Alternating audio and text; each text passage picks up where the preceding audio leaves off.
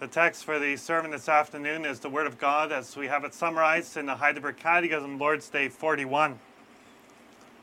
Lord's Day 41 is about the seventh commandment. The seventh commandment reads as follows I am the Lord your God, who brought you out of the land of Egypt, out of the house of slavery. You shall not commit adultery. Now we confess in Lord's Day 41 what does the seventh commandment teach us? That all unchastity is cursed by God. We must therefore detest it from the heart and live chaste and disciplined lives, both within and outside of holy marriage. Does God in this commandment forbid nothing more than adultery and similar shameful sins? Since we, body and soul, are temples of the Holy Spirit, it is God's will that we keep ourselves pure and holy. Therefore, he forbids all unchaste acts, gestures, words, thoughts, desires, and whatever may entice us to unchastity.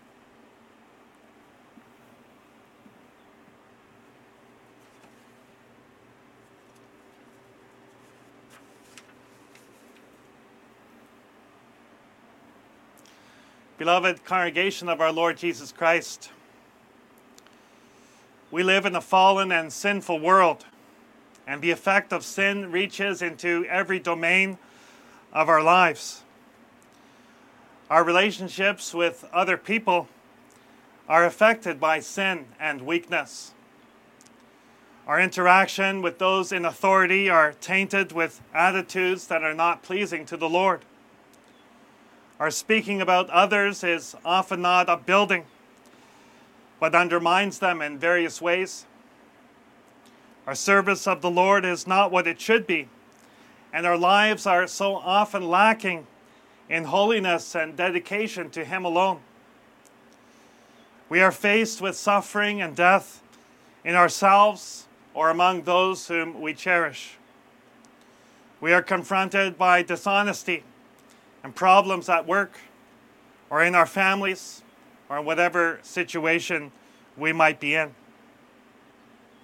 The effect of sin is certainly also very real and present in our lives as men and women. In the most personal aspect of our identity as male and female, one of the great challenges of our culture and time in history is that of keeping ourselves pure and holy before God when it comes to matters of sexuality. The world in which we live glorifies sex. It has become one of the chief false gods of our time. The world proclaims to young people that casual sex with whoever may be willing is the way to live. Sexual relations are regarded as everyone's right to have whenever they please. The view that sexual relations would only be for marriage is regarded as hopelessly outdated and old fashioned in today's culture. You need to just follow your feelings and engage in your passions and lusts however you please, as long as you don't hurt anyone. That is the mainstream view of our culture, and it is promoted everywhere we look on billboards, in magazines, on TV, and on the internet. Sexual relations are regarded as something that you need, just like you need food and drink. It is an appetite and a craving which must be satisfied. The whole notion of self control and abstinence from sexual relations is mocked by many. Although it is true that there are some groups that are advocating abstinence and remaining a virgin, because they see the dangers of casual sex, they remain a minority and certainly do not get the airtime of the more popular view. The message of our time is you need to satisfy your passions now and don't let anyone tell you otherwise. It is your right and very important for your well being. Much is made about the repercussions of repressing sexual desires, how this is supposed to cause all kinds of issues and difficulties in one's life. It is in this kind of culture that the word of the Lord comes to us in the seventh commandment. Let us hear what the Lord tells us about this area of life as we confess it in Lord's Day 41, especially in light of 1 Corinthians 7. I proclaim to you God's word under the following theme Live in a holy and disciplined way in the place in life that God has given you. Do this both first within holy marriage and second outside of holy marriage.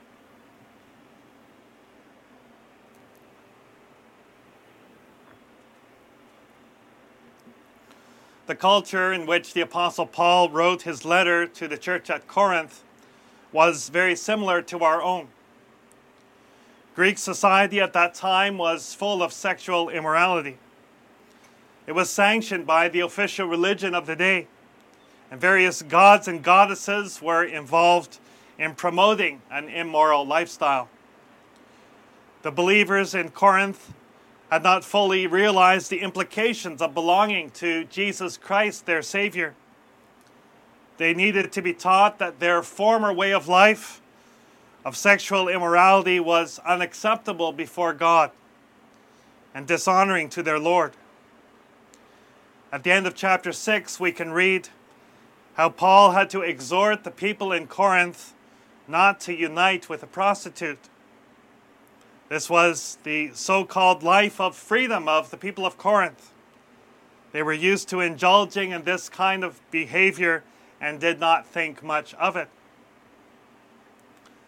Paul wakes them up from their deadly slumber by telling them that they now belong to Jesus Christ alone that the Holy Spirit dwells in their body, that they are no longer their own, able to do with their bodies as they please. God Himself dwells in them through His Spirit. How can they then act in a sinful way by uniting with prostitute? They need to realize that God has created them to live according to His will in all of life, also in the matters that are the most personal, the use of our own body. Jesus Christ is a complete Savior who has delivered them body and soul.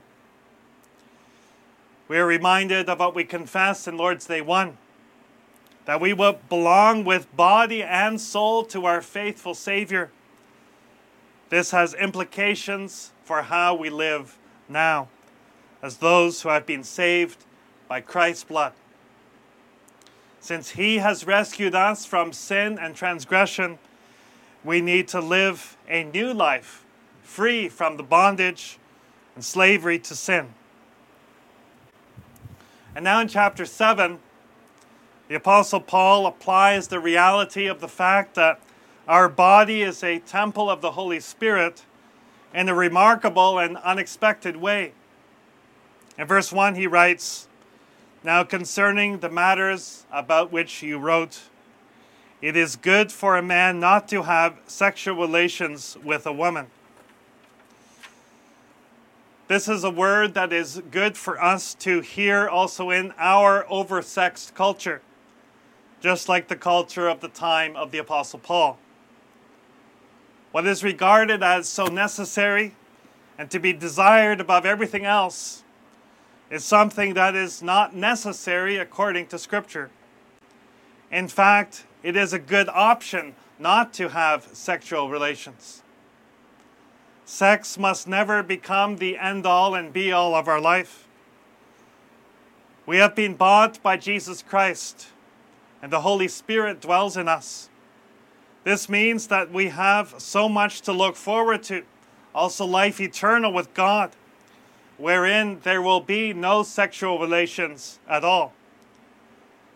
In contrast to the world's glorification of unrestricted and free sex, God's Word reminds us to have a healthy perspective on sexual relations.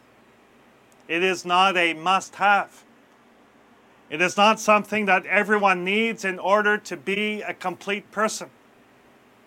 It is something you can do without it is good not to have sexual relations. Verse 1 is a general comment that Paul makes, which will be worked out further when he speaks about those who are unmarried. But now, in the verses 2 and following, Paul goes on to speak about those who are married. Before we look at those verses, it is it needs to be clear that Paul does not disparage marriage or mean to give the impression that marriage is something that can merely be tolerated. In Ephesians 5, Paul praises marriage very highly and says that it reflects the relation between Christ and his church. The unity of husband and wife is regarded as a profound mystery which reflects Christ and the church. The husband is exhorted to love his wife just like Christ loves the church. And the wife is exhorted to submit to her husband as to the Lord.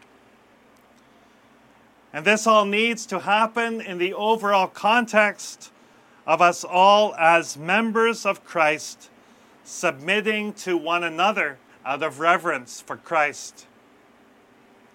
We think also of what Paul wrote to Timothy in his first letter, chapter 4, where he speaks against those who forbid marriage and require abstinence from foods that God created to be received with thanksgiving by those who believe and know the truth.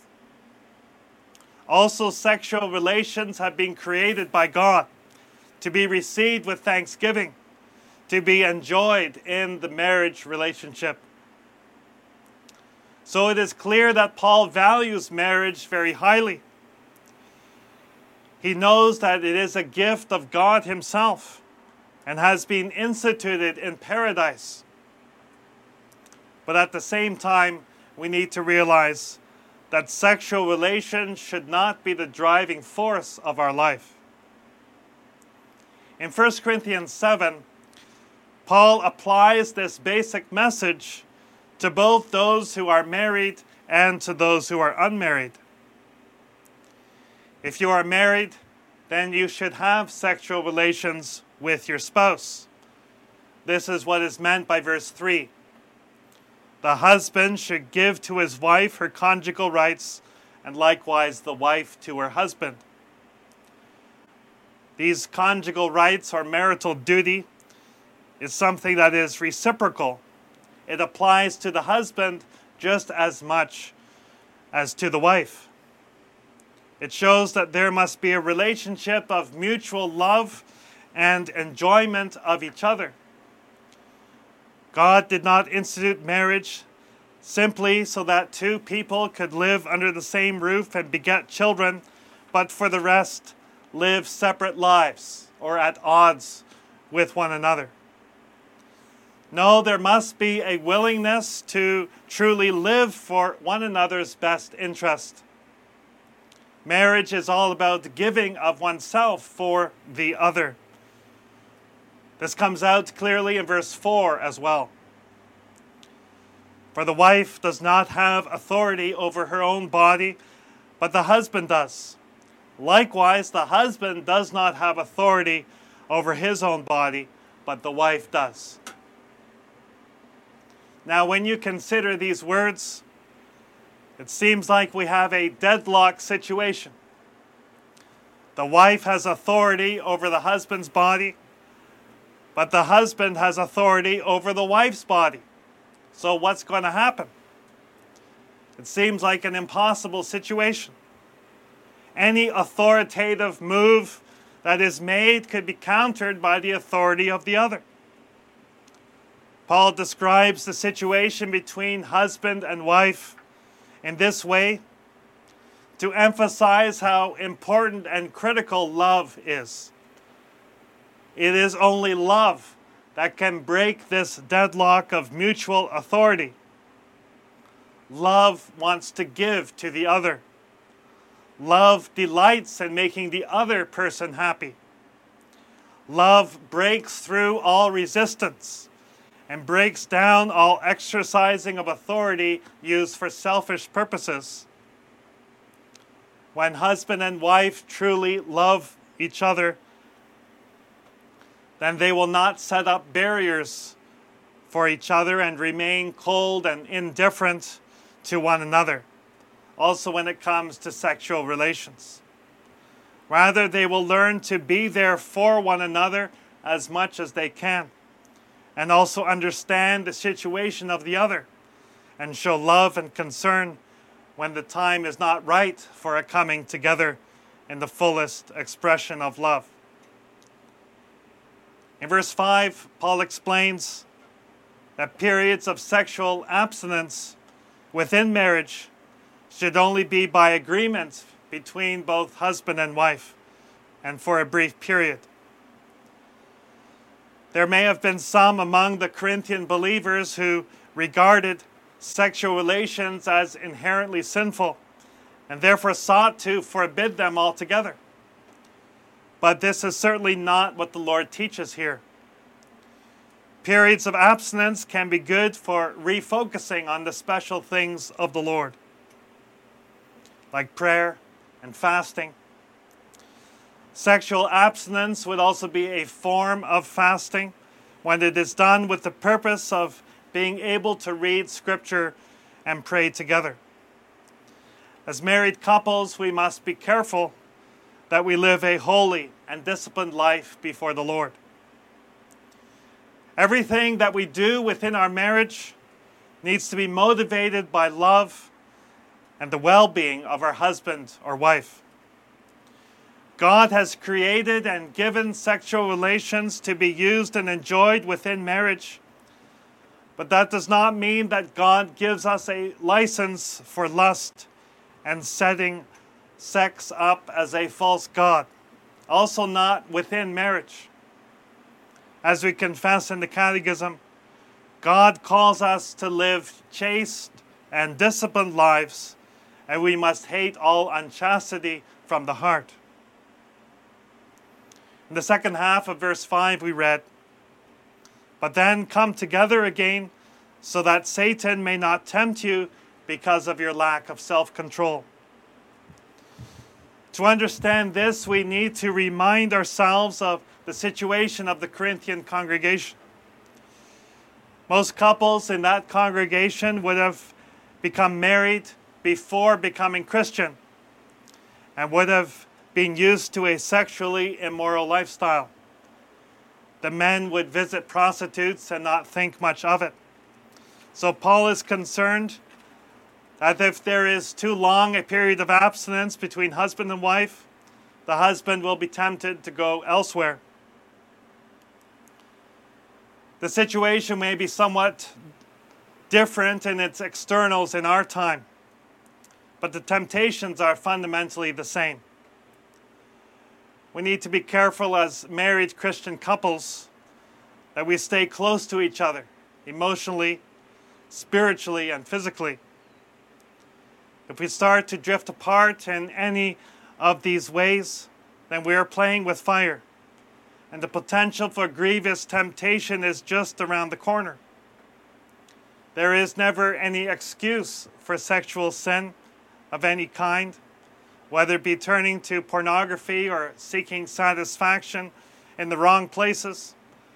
But if we are not giving toward one another as husband and wife and not mindful of each other's needs, then we really need to refocus in our marriage and come together again as the Lord instructs us here. The marriage relationship is certainly much more than only a means for having legitimate sexual relations, but it is in the way in which the Lord designed us to show our love for one another in the most complete way. And therefore, our sexuality must be used in that way, in that context, so that our marriage will be strengthened and invigorated according to the means God has provided. In the world in which we live, there is so much temptation to sexual sin. We are constantly bombarded with messages not to be satisfied with the spouse we have, to look at others lustfully, to be allured by the temptations of this world. The problem is that we have a heart that by nature wants to sin against the seventh commandment. Ultimately, we need to recognize that it is a spiritual battle, a spiritual struggle, a war that we are engaged in to be holy and pure in this sinful world with its many temptations. The evil one knows where our weak spots are. And in our time with access to pornography and sexual sin is so easy via the internet. Let us be very careful to guard against these temptations and make ourselves accountable also in how we use the internet and be honest and open about our struggles so that we might grow in holiness and be of help to one another in these things. None of us are immune from temptation, and therefore we need to always be watchful, recognize the grievous character of sexual sin, how it can destroy lives and marriages. Let us instead seek to honor the Lord in how we live with our spouse and encourage one another to exalt in the Lord our God rather than in false gods and goddesses who only bring more misery and bondage into our lives. May we, as parents, warn our children about the dangers of sexual sin and speak about the reality of temptation and equip them to fight against it by showing to them the blessings of serving the Lord and living lives of discipline and self control. For the exhortation to live holy and disciplined lives not only comes to those within holy marriage, but also to those outside of holy marriage. And so we come to the second point.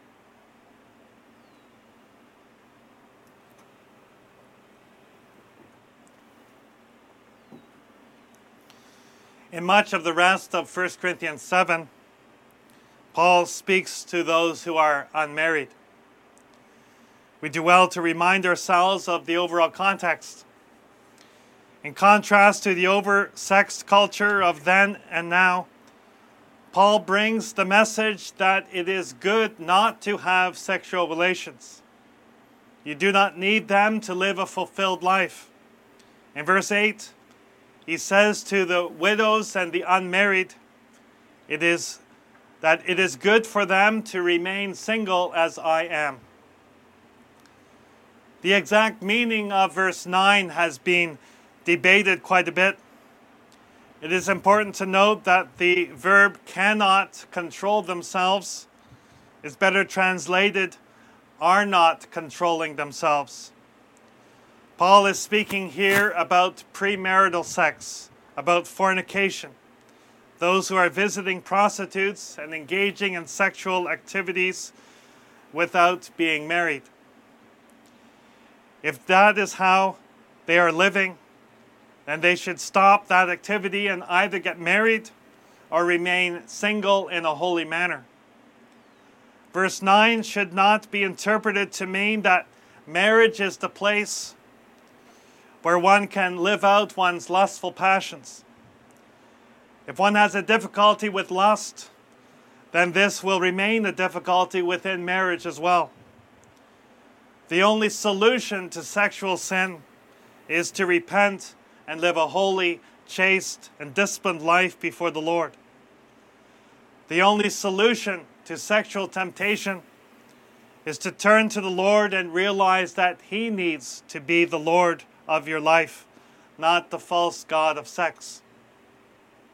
The one who struggles with sexual temptation needs to realize that he has a spiritual problem.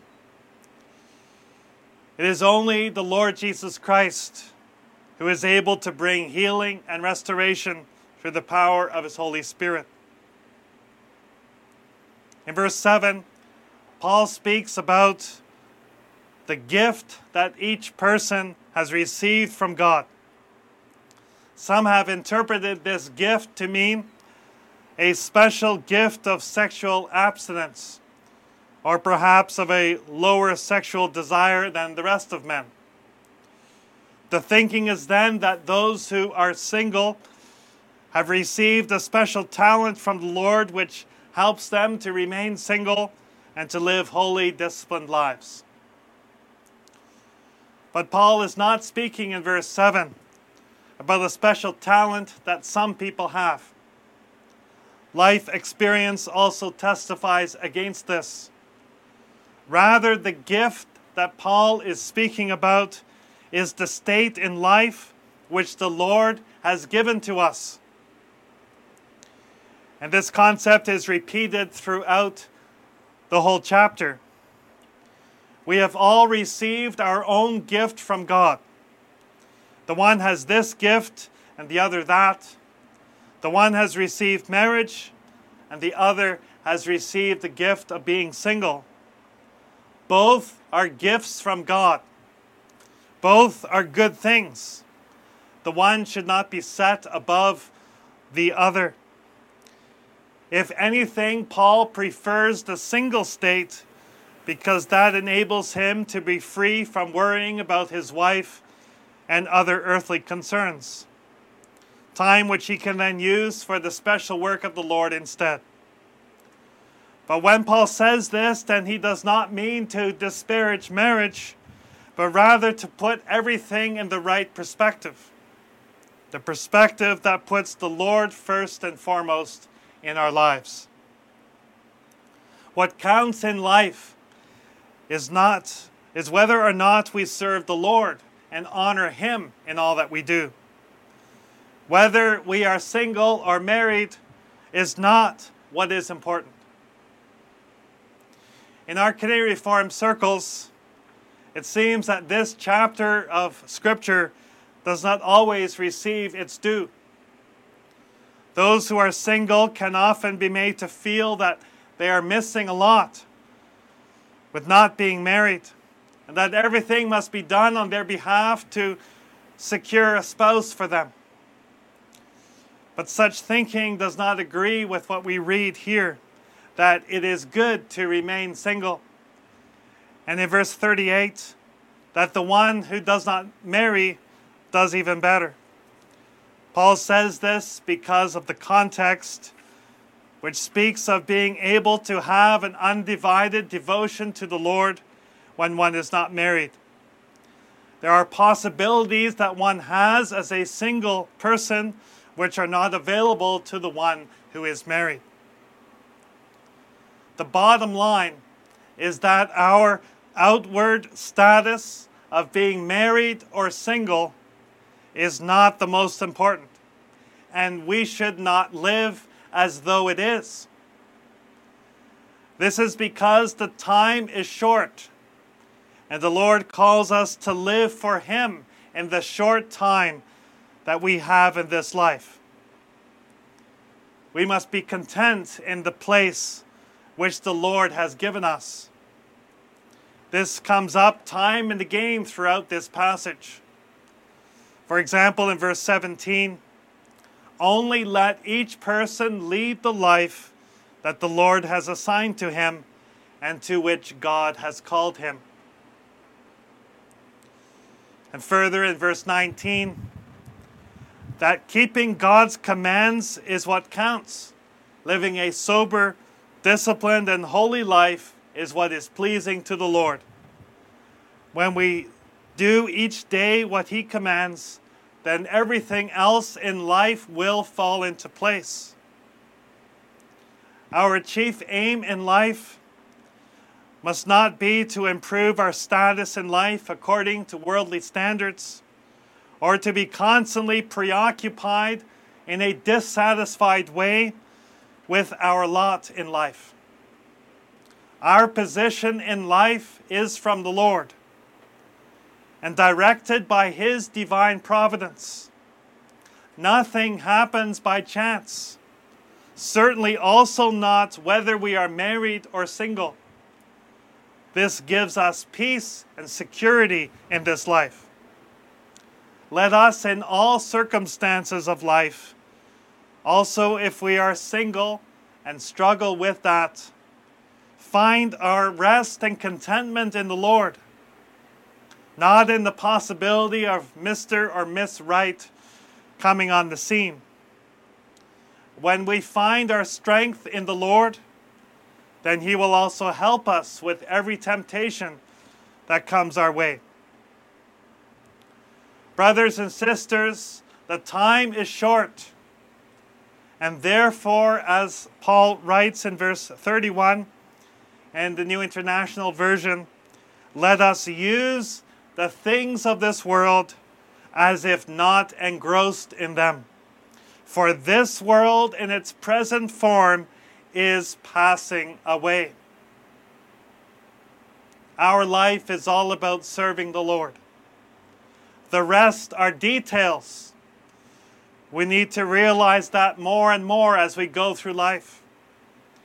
That is what growing in faith is all about. For many in the world, sex and marriage are the chief ends of life. Marriage and sexual relations are certainly wonderful gifts of God. But let us never become so engrossed in them that we forget the giver of these gifts. And let us never forget that all these things are passing away. In the new heaven and the new earth, there will be no more marriage, for it will belong to the things that have passed away. The Lord Jesus Christ himself was never married. And no one can say that he did not live a complete life, for he is the only one who ever lived a perfect life, as God intended it to be lived. We may look forward to an eternity of dwelling with him and our Heavenly Father. There will be no marriage there as we know it now but instead there will be something much more wonderful and beautiful the marriage between the bridegroom, Jesus Christ, and his bride, the church. How wonderful that wedding feast will be! A feast in which we can all participate, whether married or single now. It will not matter then at all and therefore should not matter now either. For we are all part of the same family of God and are going to the same destination, the heavenly Jerusalem. May we in our lives now live in holiness and self control, preparing ourselves for the life to come, rejoicing in God's countless gifts of love. Amen.